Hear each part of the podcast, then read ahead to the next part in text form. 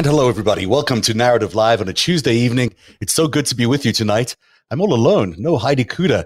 Uh, Heidi's been with us for the last few weeks, uh, helping produce the show. She's gone off to do some other projects, so we won't be having her on the show as regularly. But she'll be back and she'll be in the chats. And uh, I hope you'll uh, give me a little uh, room tonight to make some mistakes because I've got no one to talk to except maybe Richard Ojeda, who's going to be joining us in just a second. Uh, in fact, let me say hi to Richard right now because I'm going to make sure that it all works out. Hi, Richard. How are you? Hey, what's going on? Can you hear me? I can hear you, and I'm thrilled that you I can hear you because can you hear me? Yes. Ah, awesome. So this is good because it's a good start. You just jumped on. I hadn't a chance to say uh, hello to you before. You've got a few minutes. I'm going to just do the news and then we'll come back and talk to you about all the other interesting things that we've got to talk about in the news today as well. But also, I really want to get your take on what it's like in the middle of the country. You know, we on the coasts like to think that we're all of America, but there is something that happens in those big red swath that's in the middle of the country that we're all, you know, we need to know more about because it's a very important country. And we hope to get a good handle from you on what we can do to help uh, swing many of those uh, districts left um, and into the, the, Democratic column as we head into the next election. So that's coming up. Um, Richard will be right after we do the starting block, which is our little news block. Let me do it this way. Richard, why don't you tell me how you're doing anyhow while, we, while I figure this out? How's, how's life? I'm doing doing quite well. You know, staying busy as always, trying to uh, you know break ground in North Carolina. So uh, you know, I'm always busy. Yeah, you are always busy, and you've got a group of candidates you're working with this year as you're trying to push them across the, the finish line. There, who's who's yeah. your favorite? Well, you know, uh, we like all of our candidates. I mean, you know, uh, Val Demings taking on Mark Rubio. You know, Tim Ryan is phenomenal. Marcus Flowers is absolutely phenomenal, working his butt off. You know, uh, we got a new guy that is uh, taking on Madison Cawthorn. Uh, oh, yeah? we Who's got that? A, Who's that? Uh, Remillard. Yeah, yeah, yeah. He's great. I we had yeah. was, we had him on the show. He's terrific. Yeah. Uh, yeah, he's taking on Madison Cawthorn. We got uh, Amato, who's taking on uh, Kevin McCarthy. So uh, you know, we we're going after Ken Buck. And of course, we're looking for somebody to go after Lauren Boebert as well. We want to go after all these jackaloons. You know what? I'm going to actually have you stick around because all of this stuff actually leads into what is in the news. So I'm going to, as we just quickly change some things here, I'm going to show you some of the stuff that's in our news. Our top starting block stories today featured uh, Marjorie Taylor Greene, Prince Andrew, and also this princess from Japan. We'll tell you all about her in a second. But the lead story today was really of this. It came from the January 6th insurrection, and this is Scott MacFarlane's terrific reporting on everything to do with the Jan 6 arrests. The flash he had earlier on today said the judge has released a high level Jan 6 defendant, Thomas Sibick, from pre-trial jail, expressing concern about a toxic environment in the DC jail and questioning if Jan 6 defendants should be held together in a segregated unit known there, I think, as the Patriot Wing. Sibick has pleaded not guilty, accused of taking police badge. Now, it wasn't just anyone's police badge. It was, I think it was Officer Fanone's badge that he took it after beating him up a little bit. So it's quite serious stuff that he's, this is, uh, you know, he's going to be released. What do you make of that? I think it's, uh, sounds like a good decision. It sounds like they shouldn't be in those quarters all by themselves. They probably are radicalizing themselves. Uh, I mean, they may be, you know, at the end of the day, it might also be something where they worry about his safety because mm-hmm. once again, you know, uh, if he's you know the guy who who snatched Fanone's badge and and tased him a couple times and and beat on him, that might be something where they're they're just trying to make sure that they want to keep these people as safe as possible and maybe not catching you know a lot of flack. I mean, at the end of the day, I think they all need to go down for what they did. I'm not really happy about some of these sentences that we're seeing where really like, you know, six months or something like that. I believe that each and every one of them people tried to attack our democracy, and there needs to be severe repercussions because if all you do is give people slaps on the wrist, well, we'll see this again. Mm, absolutely. Also new this week is the Sedition Caucus. Here's seven of the 12 congressmen who apparently were in regular contact with the organizers of Jan 6th. We think that the leak, the new information is coming from Ali Alexander, the organizer of the Jan 6 event in a Rolling Stone article. There are no surprises here. I mean, we sort of knew these guys were involved.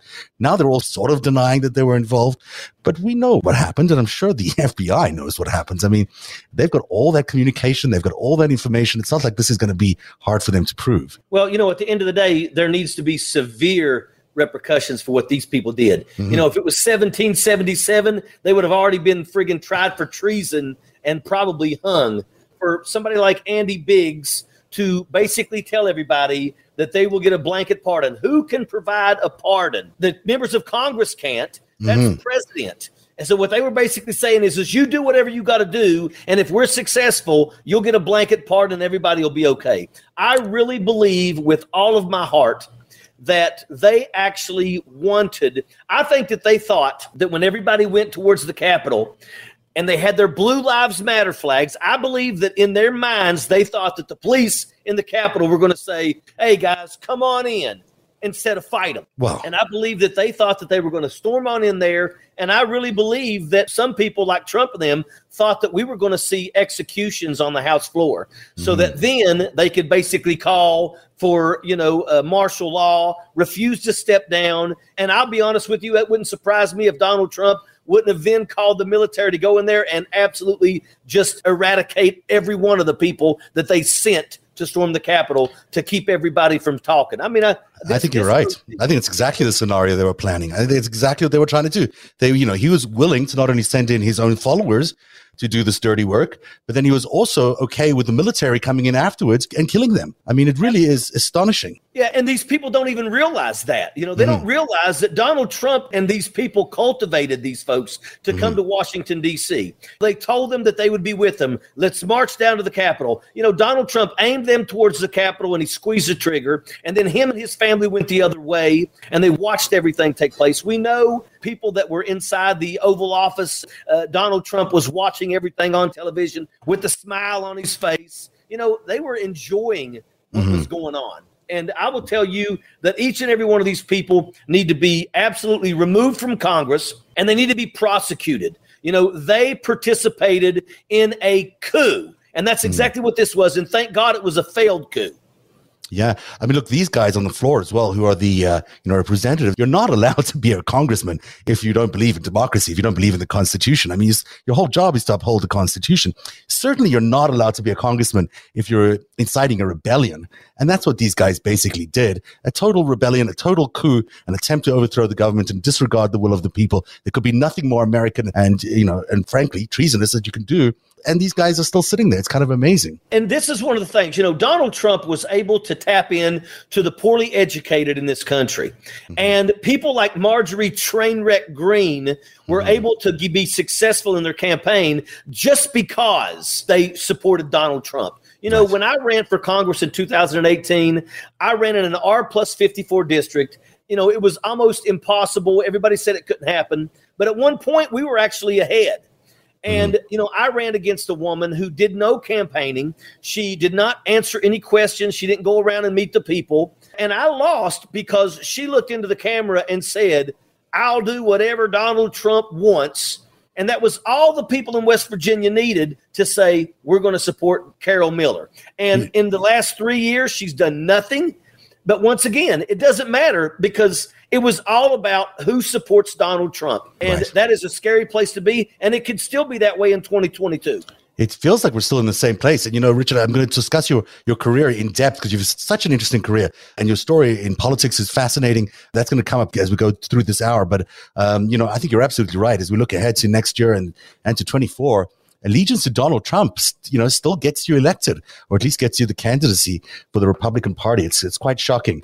Also, new today from the Rolling Stones, who've had quite a role on this week, is that 40 Oath Keepers were using government credentials when they joined up for the Oath Keepers. In other words, you know, .gov or dot, um, I don't know what the military ones are, but like .nasa, all of these other ones that they might use to apply for the Oath Keepers on their government credentials some serving military people. I mean, what's your take on this? You're a former major, a retired major in the uh, in the U.S. Army, so you've got a sense of of what your oath is to the country. Does it square away with joining a militia group like the Oath Keepers? No, absolutely not. And you know what? Let's go ahead. Let's locate these 40 people and let's deal with these 40 folks. Mm-hmm. You know, mm-hmm. let's make sure that we send a message that this is something that is not going to be tolerated. The Oath Keepers, the three percenters, you know, these white nationalists, the KKK, mm-hmm. you know, these are absolute problems that we have in this country. And we need to deal with these people. It is amazing how now all of a sudden being racist is now come to the forefront, mm-hmm. and these people don't even hide that stuff anymore. No, they don't. when the dust is settled on this Oath Keepers, we're going to find out, I believe, that, you know, it's connected to Rand and Ron Paul's, uh, Stewart uh, Rhodes is the guy who wrote, who started the company, but uh, started the uh, organization, but he worked for Rand Paul. And we know Rand Paul and Ron Paul are paid for by the Russians. We know how close they are to Russia. We know how many times they've taken trips to Moscow. You know, these 40 people who uh, supposedly have pledged their allegiance to the American Constitution have actually possibly been taking orders from the Russians. I mean, this is really, really dangerous stuff. Well, this is stuff that needs to be absolutely investigated. Mm-hmm. And, you know, we, we, it looks like we've got quite a few people in our government that obviously should not be there you know, they don't believe in our democracy. They are completely supportive of a downfall of our democracy. And we need to find them. We need to remove them all. And we got to make sure that they don't get protected in this. I'm sick and tired of watching people in our government do things and get away with it. We know for a fact that Loeffler and Perdue, both mm-hmm. senators from Georgia, participated in insider trading. They're no longer members of the Senate. Right. But yet they have never been held accountable for that. You know, right. we have to make sure that, you know, our elected officials, nobody is above the law. And right now, we're watching and everybody needs to be watching to make sure that nobody is above the law. We got to make sure that these people that participated in this coup, we got to make sure that they are held accountable, not just expelled from Congress, but they need to also face justice. Mm-hmm. Absolutely, they do. A couple of other stories in the news that take us off this track, but we're going to come back to this in a little bit later on. Uh, the first one is an interesting story, and I'm not sure how you follow this uh, Epstein saga or whatever you might call it. I, I follow it a lot, but uh, it seems that Prince Andrew has been given a deadline to face questions in the Virginia Giuffre case. So this is the case of one of Epstein's abusers who has, has accused Prince Andrew of abusing her, of assaulting her. The Duke must make himself available by July 14th in the United States and that's uh, to testify in front of the court to talk about what happened to her during that sexual abuse. So that's interesting. It's a long time away, July 14th. It's not around the corner, but it is coming. This follows news last week that the Ghislaine Maxwell trial, this is Ghislaine Maxwell, of course, is Epstein's partner in crime, I, su- I, suppose is how you would call her. She is now scheduled to start her trial on November the 29th, which means jury selection is, will be between uh, November 16th and 19th. We expect that that will all be available on public access, and at least it will be video streamed to people. At least the jury selection piece of it will be. This is going to be a fascinating trial. I mean, I'm completely tuned into everything that has with Ghislaine Maxwell and Epstein, but there's a lot going on here. What do you think of this, Richard? It absolutely needs to come out. You know, mm-hmm. this was nothing more than the Billionaire Boys Club. We mm-hmm. know exactly what they did at this island. And you know what? I don't care who they are, I don't care what party they were. There was a lot of people that were abused, sexually assaulted, raped on this island. And everybody needs to be, you know, if they participated in it, they need to be exposed and they mm-hmm. need to be prosecuted. And these young girls that were preyed upon, you know, they deserve to have their day in court. Obviously, I believe that the country of London has already said that they're not going to do any intervening or anything like that. So it wouldn't surprise me if he doesn't show up in the United States of America.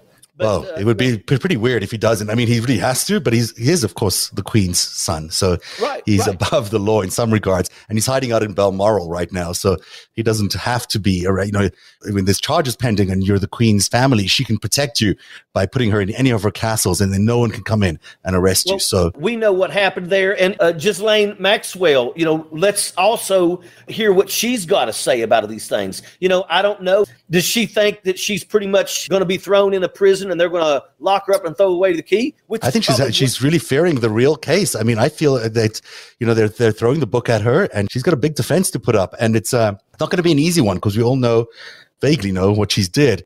It's interesting as well that Leon Black, the billionaire associated with both Jeffrey Epstein and Ghislaine, Apollo Investments is his company. He's also now being invested by the Manhattan DA for uh, all sorts of allegations that were made against him by a Russian model. So, you know, you've got the sense of all these billionaires and multimillionaires running around, ignoring the law, raping, you know, young women, using that material for some blackmail, it appears. It's all tied in with intelligence services.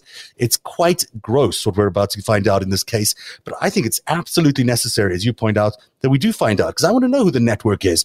You know, we're engaged in all this sort of blackmail and all this sort of corrupt um, involving all these teenage girls. Because you know, it wasn't just the teenage girls; it was the use of that blackmail material to get these politicians, to get these billionaires to do things for them. So it's a much bigger picture than than than just the girls, even though the girls are devastating as it is.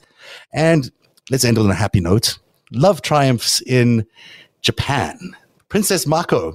She is no longer a princess in the royal house because she married her childhood sweetheart, which is really sweet. So she loses her um, her rights to uh, everything royal, but she finds love and she gets to live with her husband for all her life. Isn't that nice, Richard? I mean, you know, if that's, I mean, obviously, uh, yeah. that's, that's the best path for her, and and that's the way it should be. It, it should be. I mean, she's had a really hard time as they've been struggling to figure out, uh, you know, how she could be with her man. And then finally they came to this conclusion. So I'm glad they did. And it's just a nice way to end the news today. So when we come back, Richard Ojeda, am I saying it correctly? Close. Yeah, that works. Ojeda's fine. Okay. Well, we'll talk to you about your incredible career in the military. We're going to talk about your time in running in politics and what you're doing now to help Democrats get elected and how we can help in making the red states turn blue as we head into the next election. We'll be right back after this break. Thank you for supporting Narrative, and we're welcoming a brand new friend to the Narrative community tonight. Welcome, Mack Weldon.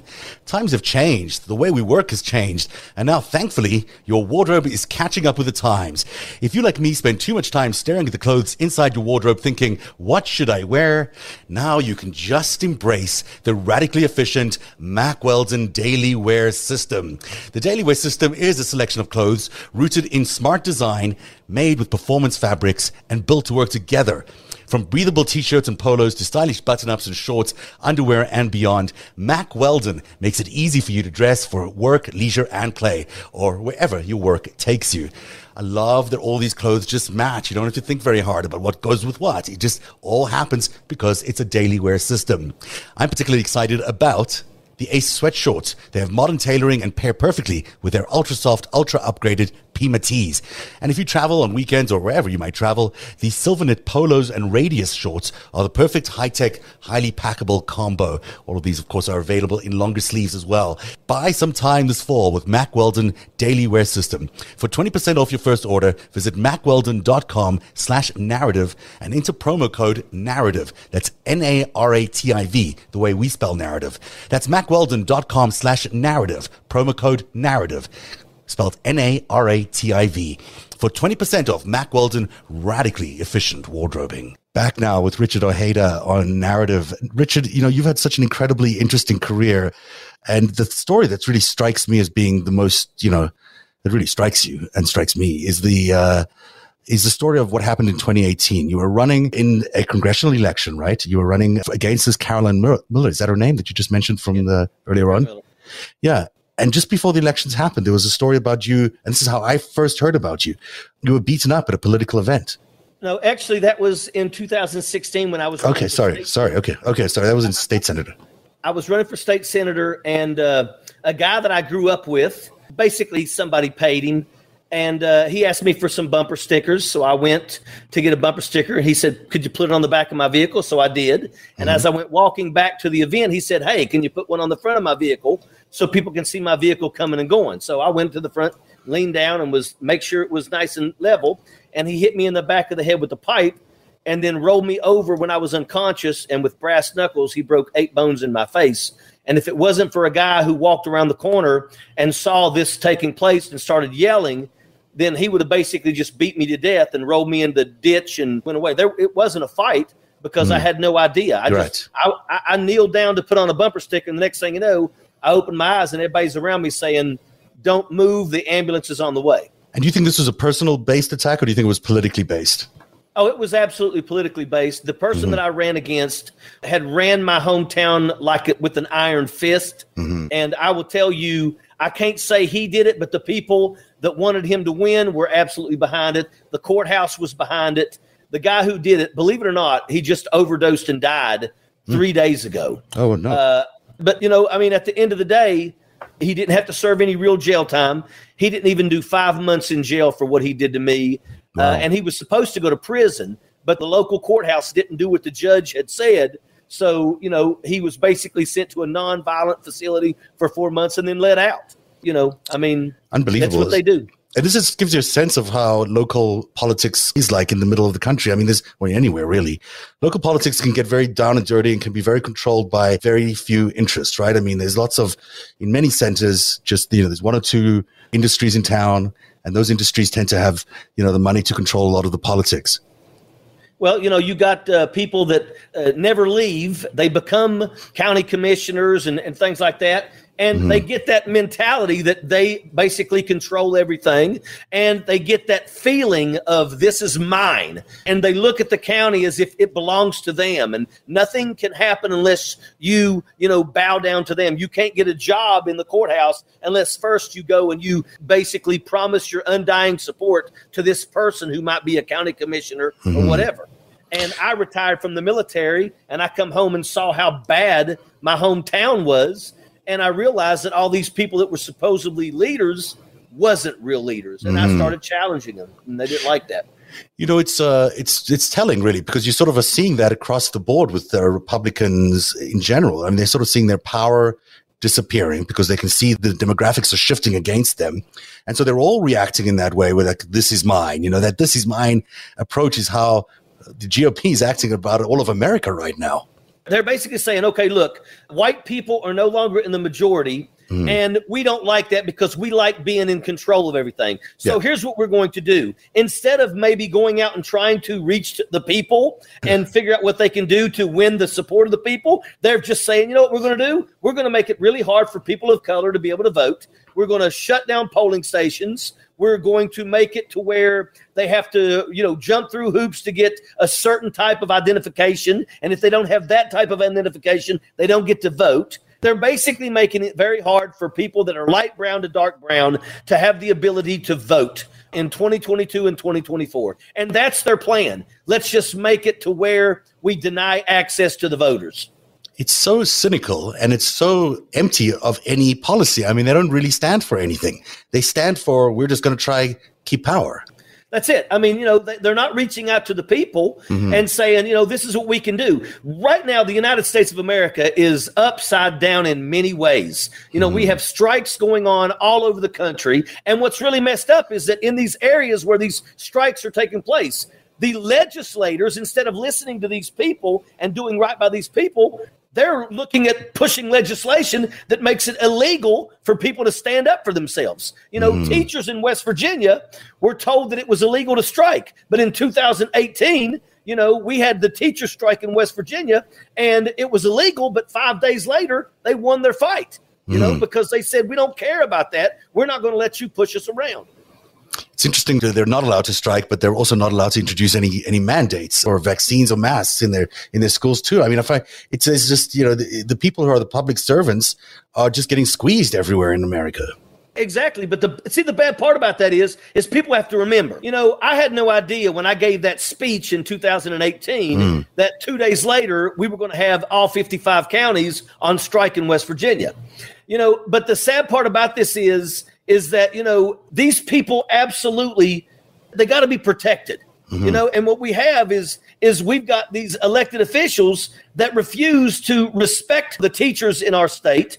It's just an ugly situation that we have where they don't care and the teachers don't have a voice. The teachers ended up reelecting all of the republicans that stabbed them in the back Hmm. And I still to this day don't understand why they did that. They said they would remember in November. I was on the Van Jones show and I ended that interview with make no mistake about it. In November, the teachers will remember in November. And they reelected every Republican that stabbed him in the back. Hmm. You know, we had a legislator from Boone County, West Virginia, that won Legislator of the Year in West Virginia. And literally the following year, he lost his election. Wow. So what does that mean? What are we, what are we going to take away from that as, as everyone, all of us looking at these elections in next year and even next Tuesday's elections, you know, a little terrified that no matter what the left does, no matter what Democrats do, no matter what the media does, people in the red states are just going to vote red. Well, here's the thing everybody's got to make sure that they vote. What hmm. we have to do is we have to support organizations like mine that goes into these red rural districts and finds these people that are good candidates that hmm. can win in these areas. You know, we're not talking about R plus 54. We're hmm. talking about areas where it's R plus 6, R plus nine, R plus 12. We can win those areas, but we Yeah. can't win them if the Democratic Party completely ignores them. The Democratic Party wants to spend $250 million in Kentucky against Mitch McConnell and against Lindsey Graham. You know, you're not They're not gonna win there. those- They're not going to win not going to win those. So Yeah. Mm-hmm. why did you waste $250 million there? If you give me not even a fraction of that kind of money that I can spend in Utah, in Idaho, in Missouri, in Texas, I can flip red seats blue in those areas. They Hmm. are great candidates in those areas. We just have to find them and then convince them to throw their hat in the ring. And that's what we've been doing. And I will tell you right now, you know, Remillard that's running against Madison Cawthorn. Yeah. Madison Cawthorn obviously, you know, everybody now knows about Madison Cawthorn. He's got issues with sexual assault. Uh, Mm-hmm. he lies like you wouldn't believe. He's a puppet, you know. And then we got And he's a seditionist.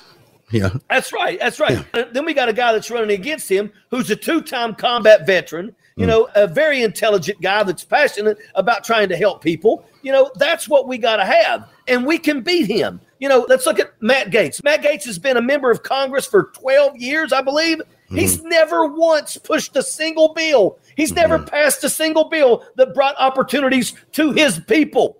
You know, I mean, are you serious? Why do you keep electing these people? Jim Jordan has never passed a bill in 14 years for his mm-hmm. constituents. You know, we've got to find people to run against these people and then say, look, you know, their focus is going to be to go to Washington, D.C. to bring opportunities back to your areas because that's what you need. Thank you for spending your time with Narrative, and stay tuned. There's much more to this conversation in our next episode. Narrative is made possible by viewers and listeners like you who join at patreon.com forward slash narrative.